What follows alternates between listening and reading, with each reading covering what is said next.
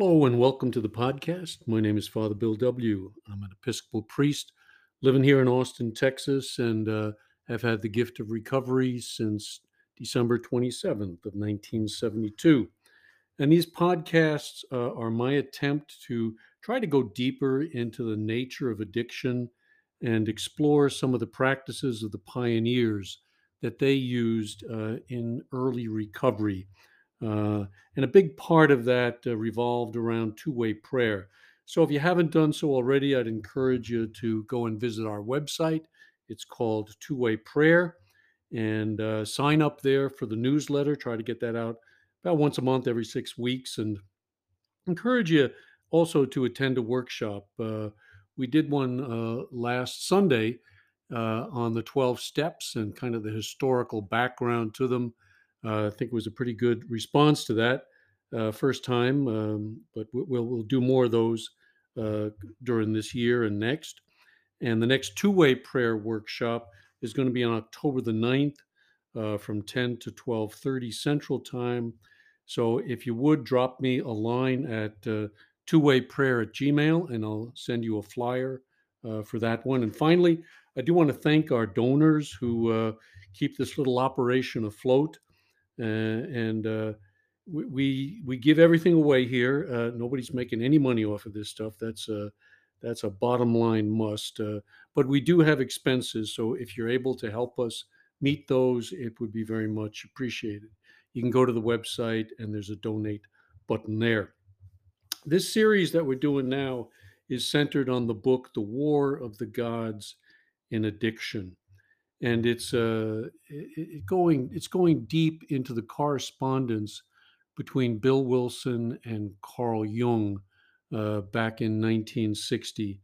Um, and in it, uh, Jung expressed some of his deepest beliefs about uh, his treatment of Rowland Hazard, what was going on there. And uh, he ventured to explain to Bill, he risked, I guess would be a better way to put it, he risked telling him what he really thought was uh, at the depth of the illness that uh, Rowland Hazard was experiencing. And uh, gets really deep into the spirituality of the program. Uh, and, and so it's, uh, it, it, it kind of takes us deeper and deeper into that. I, I think it's an excellent book. And uh, we are now up to chapter three.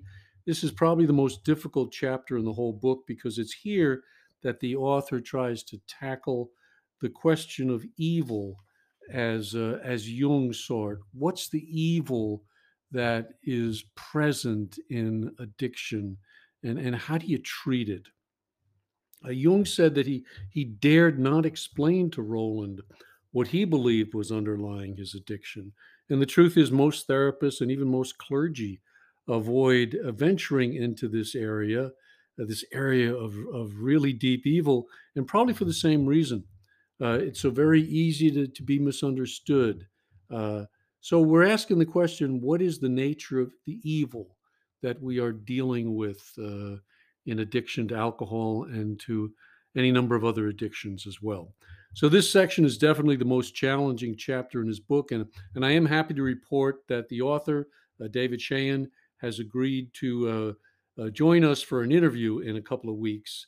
And hopefully, he'll help us understand this concept uh, better than I'm going to be able to interpret his remarks, uh, particularly in this episode.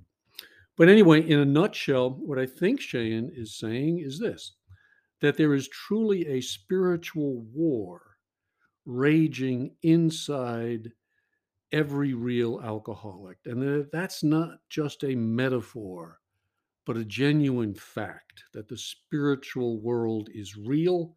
Uh, it's the it's the the psyche, the soul, and that's where this battle is happening. So, throwing caution to the wind, uh, just like uh, Jung finally did in his letter to Wilson. Uh, let's go ahead and jump in. Now, the author begins with a brief overview of evil uh, in religions throughout history.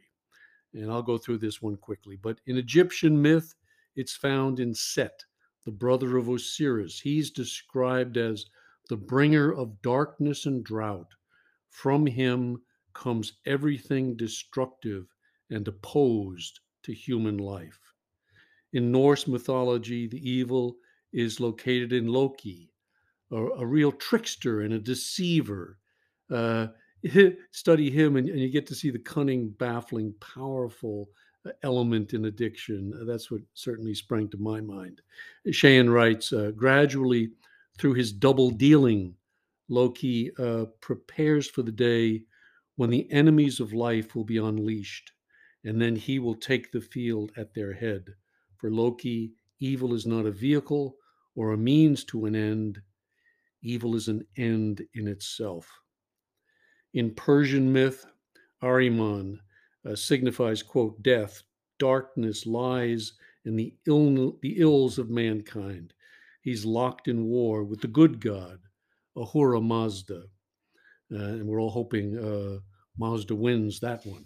So, uh, and, and then, of course, in the Judeo Christian myth, the evil starts out as Lucifer, an angel of light, but he rebels against God. And then he engages in an ongoing battle with Christ. In Christianity, Christ is, is seen as the Son of God, but there's also a concept of an antichrist. Uh, maybe he's the other son. And, and Jung actually gets into this in, in his answer to Job and Aion and some of his later works. It's very controversial.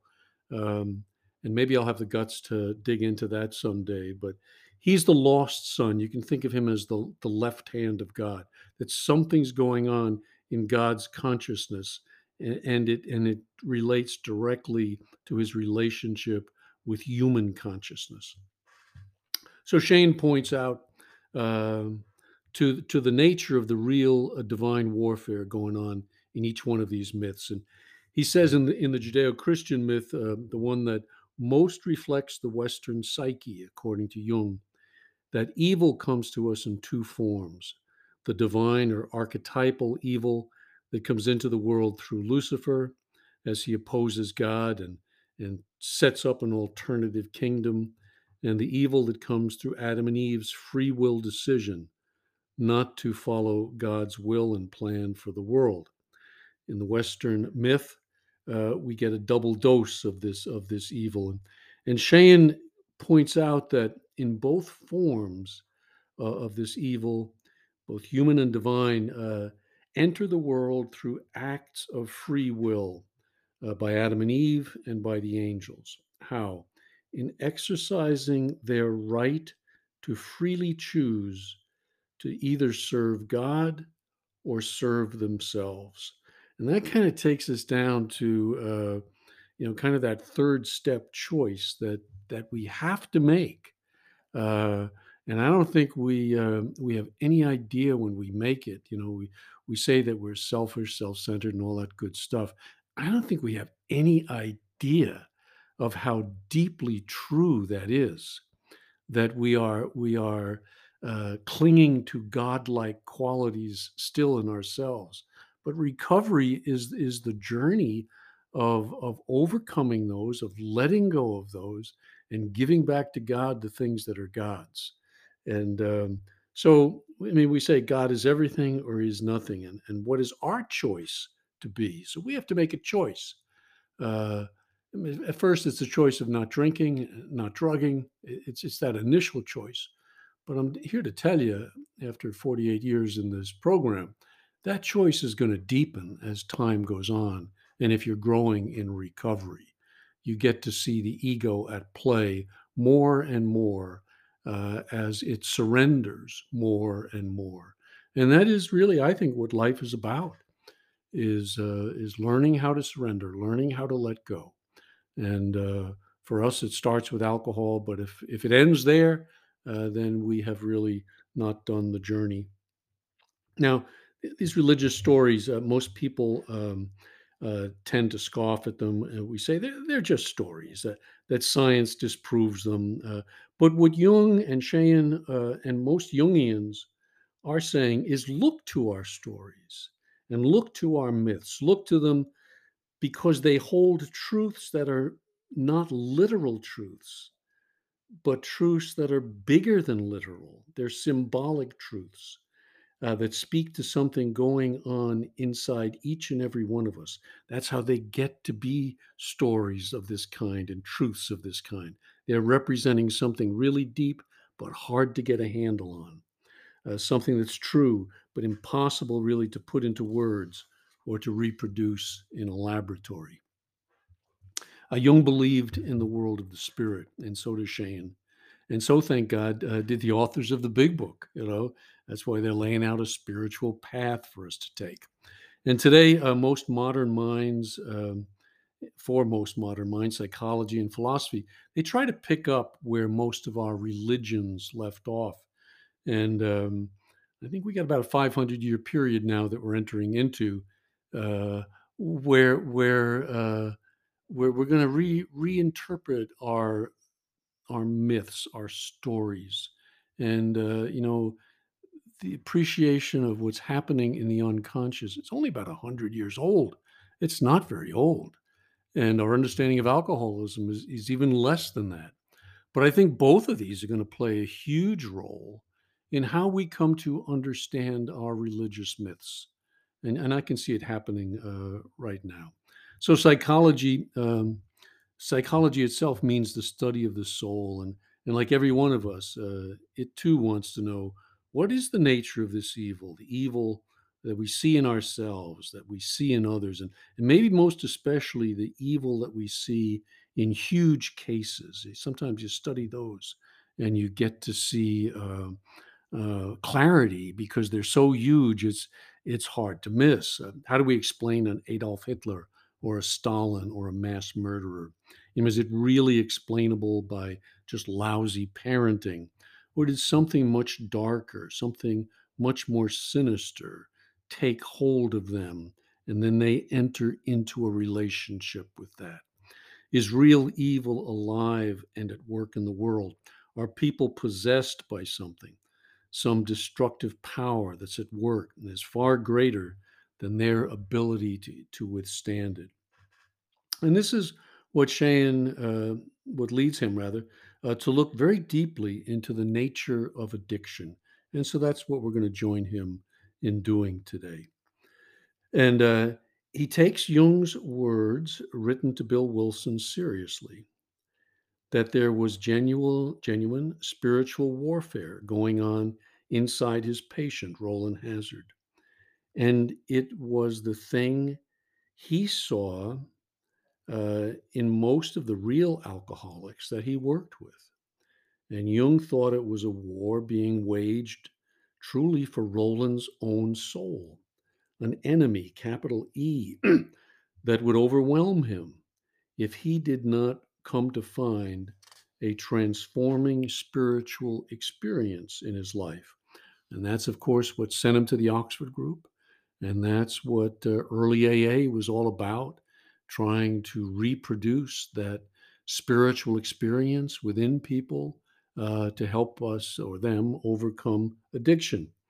And, uh, and that's exactly what Jung and the Big Book tell us that left to ourselves, fighting addiction by ourselves, that without spiritual help and without the fellowship uh, of our fellow men and women and, and without growing up spiritually, uh, we're we're going to have a really difficult time with this thing.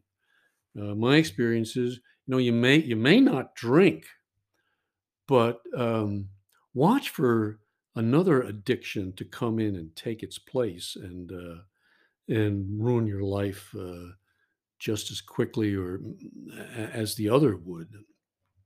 The poet Maya Angelou asks, "Do good and evil exist as powers?"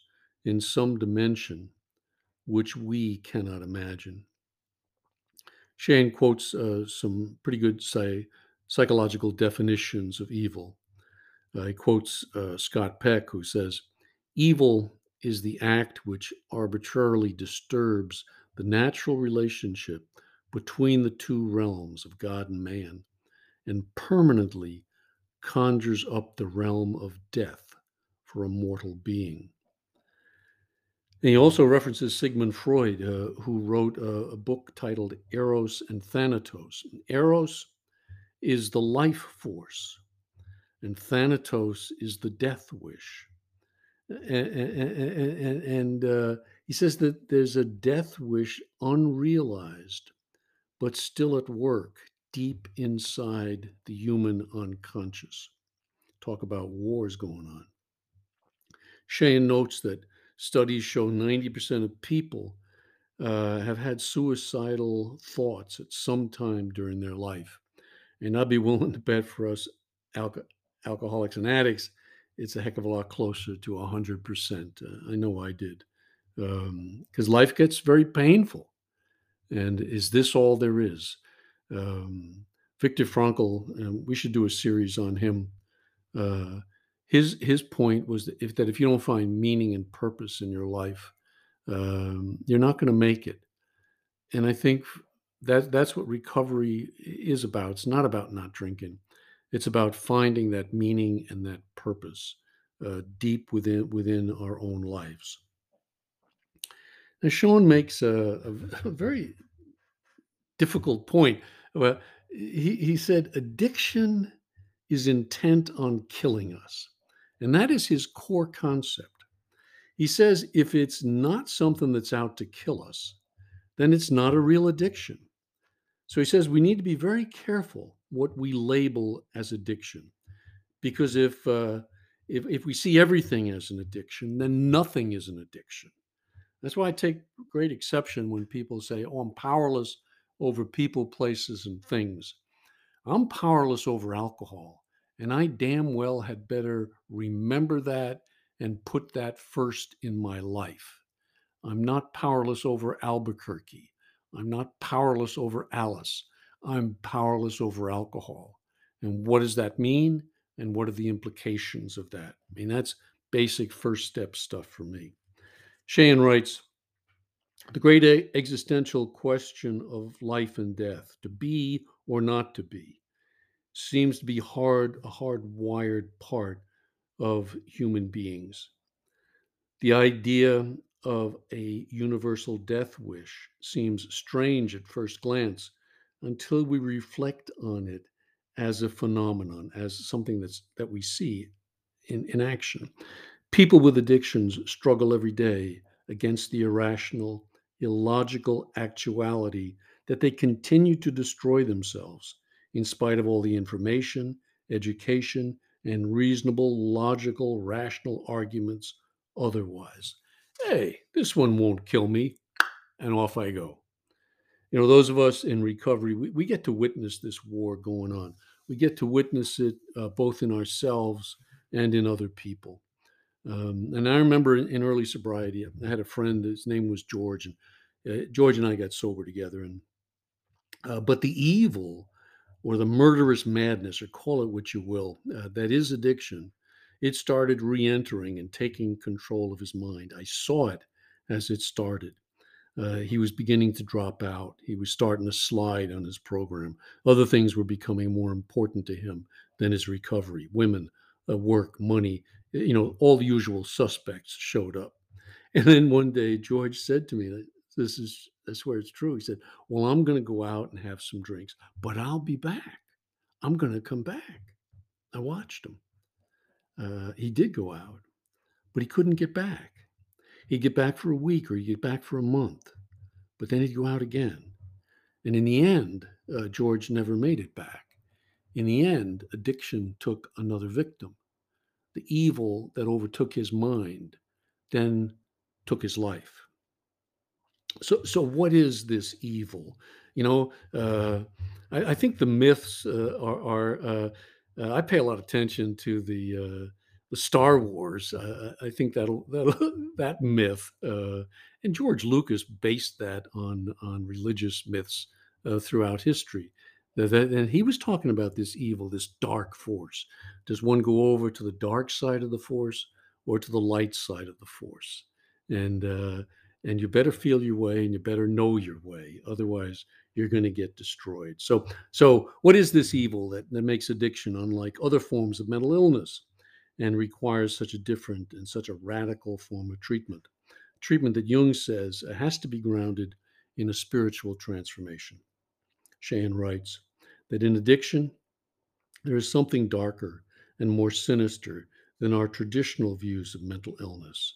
As sad, tragic, and debilitating as schizophrenia and bipolar disorders can be, there's still a sense of hopeful humanness that underlies them, and they can be and are impacted in a positive way, sometimes significantly, by different forms of psychotherapy or psychopharmacology.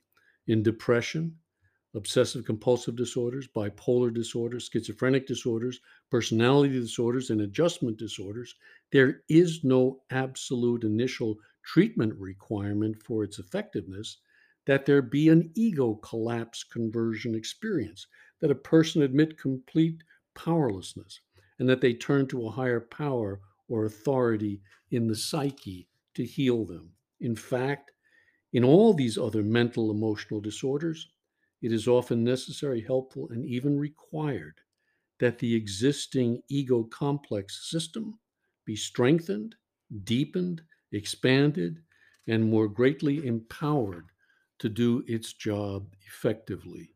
Traditional psychotherapy can be very effective in helping the patient to do this. So, Schoen is saying that addiction is different, and the treatment of addiction, therefore, needs to be very different as well. As we say in the program, uh, our illness is physical, our illness is mental, but the solution to this illness has got to be spiritual. Schoen looks at this difference in, in how we approach our addiction uh, what it does for us, what it promises, and what it actually delivers for us. Uh, I mean, I don't think you don't get addicted to something that uh, doesn't feel good. In some way, it feels good. And in, in some ways, for the real addict, it feels great. And this is the enticement of the evil that's at work but unrecognized. And uh, in explaining this, he quotes from Robert Thomsen's biography of Bill Wilson. And and Bill's first encounter with getting drunk. I think it's a beautiful description of the allure that our addictions carry with them, how they call to us, you know? Uh, so listen to Bill getting hooked. He's 21, he's in the army, and he's at a party. He's nervous, uh, always had been unsure of himself. And then he takes that magical first drink. Thomsen writes Perhaps it took a little time, but it seemed to happen instantly. He could feel his body relaxing, the stiffness going out of his shoulders as he sensed the warm glow seeping through him into all the distant, forgotten corners of his being. Soon he had the feeling that he wasn't the one being introduced, but that people were being introduced to him. He wasn't joining groups, groups were forming around him. It was unbelievable. And at the sudden realization of how quickly the world could change, he had to laugh, and he couldn't stop laughing. It was a miracle. There were no other words. A miracle that was affecting him mentally, physically, and as he would soon learn, spiritually too. Still smiling, he looked at people around him. They were not superior beings, they were friends. They liked him, and he liked them. When he left, he was in a state of overwhelming joy. His world was all around him, young and fresh and loving. As he made his way down the drive, he moved easily, gracefully, as though he knew exactly how he felt. All his life, he had been living in chains. Now he was free. Uh, I don't think there's an addict out there listening who can't relate to that. How many of us remember our first drink or drug and where it took us? Hey, there's a deeply devilish allure that comes to us in our addictions. They promise us joy, excitement, relief, and in the beginning they deliver. But after time, in the end, when the devil comes to get his due, as Jung might say, eh, when the pain replaces all the joy, uh, then what do they promise us? They promise us not to feel at all. You don't have to feel anything. And towards the end of our drinking and drugging, most of us don't drink for fun, fun and excitement. We drink to not feel. And it, and it delivers. Me at war against my addiction, bet on my addiction. Because by ourselves, relying on our own power, the addictions are going to have their way and lead us one step closer to death. Schoen uh, doesn't mention this in his book, but the story of Jesus and his, and his temptations in the wilderness uh, came to mind when I was reading this part of his book. And, and, and Jesus uh, in the story had just been baptized, and, and it says immediately he's led by the Spirit into the wilderness to be tempted. Um, you got to be prepared. I mean, temptations are going to come. Excuse me, they are part of, of, of being human. To be tempted uh, is, is part of life. And so after, after 40 long days and nights in the wilderness, the tempter shows up. Jesus is tempted three times, and he's offered all the things that, that the devil can offer what? Money, power, control. But the important lesson of this story isn't that Jesus overcomes the temptations and does it by himself, it's how he does it. See? Jesus quotes scripture in every case back to the devil. He doesn't rely on himself, he doesn't rely on his own power. He relies on the power of God, he relies on the word of God. He's humble enough and wise enough to know that by himself, human as he was, he could not. But with God, he could. You know, and that's the lesson. That was his lesson that he learned, and our lesson that we have to learn. Schoen says, uh, the evil that we meet in addiction isn't something we can overcome or control or ever integrate into our personalities. He says it's kind of like meeting a vampire that wants to kill us. You don't sit down and reason with a vampire. You get out the garlic and the crucifix uh, and you run like hell. And that that's, you know, what, what, does the big book say? Uh, when temptation comes, we recoil as from a hot flame. Um, there's a lot more in this chapter, uh, but I want to close with a really important point that the author makes, and, and that's the, the permanent mark that addiction leaves on our souls. That once an alcoholic, always an alcoholic. Uh, there is no going back. And here Schoen uh, looks at other spiritual marks, specifically the sacraments that, that are part of the Christian tradition, and, and he compares them to the mark left on the soul of an addict. Here's what he says Once you have crossed that line, there is no going back. There is always the latent potential for reactivation of the addiction. It is something like the reverse of the belief that a positive indelible character or mark is conferred at Christian baptism, which claims, initiates, and activates a person as a Christian. From that point on, for the rest of one's life, regardless of whether the person practices the Christian faith or not. Christian confirmation as a sacrament is also believed to, to activate the Holy Spirit in a special way that is a permanent potential for spiritual growth, regardless of whether the person uses it or not. So is the awakening of the Kundalini in the Hindu tradition, which is believed to permanently awaken and activate the spiritual, psychological, and physical energies of potential transformation in the individual. Then he asks if the highest spiritual forces of goodness and grace can leave these kinds of permanent effects, it seems logical to suppose that the most powerful forces of destruction and evil can in some way do likewise in the opposite direction.